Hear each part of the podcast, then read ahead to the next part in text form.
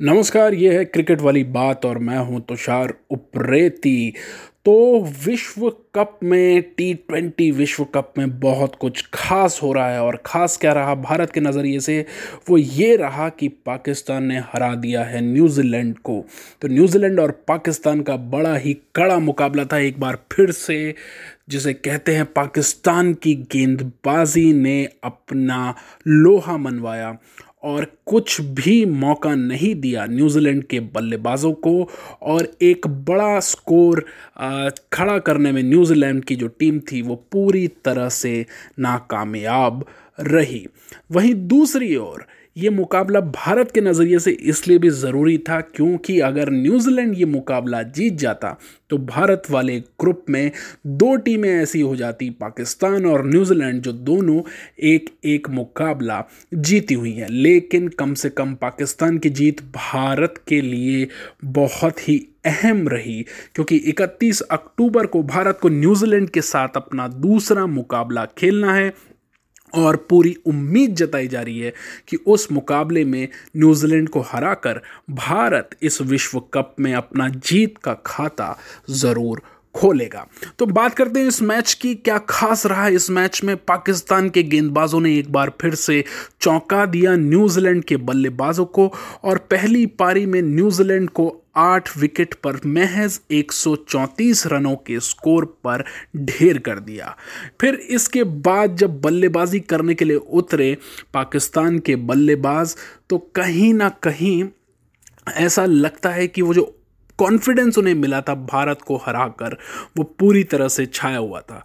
बाबर आज़म ने और दूसरे ही उनके साथ जो दूसरे बल्लेबाज थे, मोहम्मद रिजवान, उन्होंने बड़ी सोच समझ के शुरुआत की। हालाँकि बाबर आज़म नौ रन के स्कोर पर सऊदी की गेंद पर आउट हो गए। वहीं दूसरी ओर मोहम्मद रिजवान को भी सोडी ने 33 रन के स्कोर पर आउट कर दिया और पेवेलियन भेज दिया।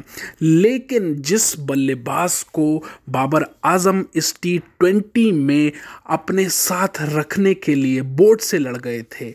यानी कि शोएब मलिक वो नॉट आउट रहे 26 रन बनाकर और उनकी किफ़ायती पारी की बदौलत पाकिस्तान ने ये मैच अपने कब्ज़े में ले लिया और इसके साथ ही बदला ले लिया अपनी उस बात का कि जब न्यूजीलैंड की जो टीम है, वो पाकिस्तान गई थी और वहाँ एक भी मैच खेले बगैर सिक्योरिटी रीजंस का हवाला दे के वापस चली गई थी।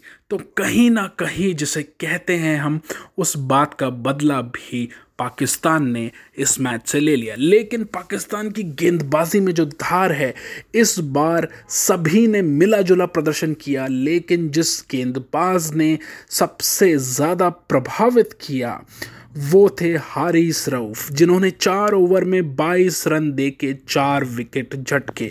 वहीं शाहीन अफरीदी ने अपनी स्विंग गेंदबाजी से बहुत ही ज़्यादा इम्प्रेस किया। उनके खाते में आया एक विकेट, इमाद वसीम को भी एक विकेट मिला और हसन अली थोड़े से महँगे साबित हो रहे थे। उनको बल्लेबाज जो हैं, वो बहुत ही ढंग से खेल रहे थे और उनको तीन ओवर में 26 रन पड़े, लेकिन कोई भी विकेट उनके खाते में नहीं आया। तो पाकिस्तान पूरी रफ्तार से आगे बढ़ रहा है इस विश्व कप में, और ऐसा लग रहा है एक चैम्पियन टीम की तरह ख़ास तौर से टी ट्वेंटी के मैचेस में वो आगे बढ़ते जा रहे हैं और पहले से ज़्यादा मैच्योर टीम पहले से ज़्यादा बहुत ही सटीक तरह से वो खेल रहे हैं। हालाँकि ये बात भी उनके पक्ष में जाती है कि पहले शुरुआती दोनों मैचों में टॉस पाकिस्तान ने जीता है, बाबर आज़म ने जीता है और सामने वाली टीमों को, जैसे कि भारत के मैच में भी हमने देखा और न्यूजीलैंड के मैच में भी देखा। पहले बल्लेबाजी करने का न्योता दिया है। ये सब जानते हैं कि यहाँ पर कहीं ना कहीं ड्यू फैक्टर आ जाता है, जिसमें गेंद ज़्यादा स्विंग नहीं करती है, गेंद ज़्यादा, जिसे कहते हैं, सीम नहीं करती है और आउटफील्ड में बहुत ज़्यादा फ़र्क पड़ता है। उसके बावजूद न्यूजीलैंड की गेंदबाजी बहुत ही अच्छी रही। उन्होंने शुरुआती, जिसे कहते हैं, विकेट झटकने में कोई कमी नहीं छोड़ी। लेकिन भारत के नज़रिए से इस मैच को अगर देखें तो इस सोडी जो थे, वो बहुत ही मुझे खतरनाक गेंदबाज इस मैच में लगे।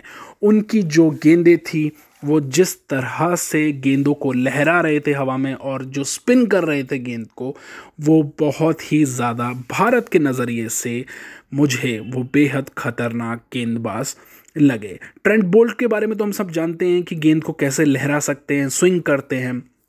और वैसा ही कुछ हाल जो है वो कहीं ना कहीं जो दूसरे गेंदबाज हैं जैसे कि मिचेल सेंटनर या फिर अगर बात करें जेम्स नीशम तो उनके बारे में भी कहा जा सकता है। लेकिन आ, फिर भी इस सोढ़ी के साथ सतर्क होकर भारतीय बल्लेबाजों को भी अगले मैच में खेलना होगा। तो ये है क्रिकेट वाली बात।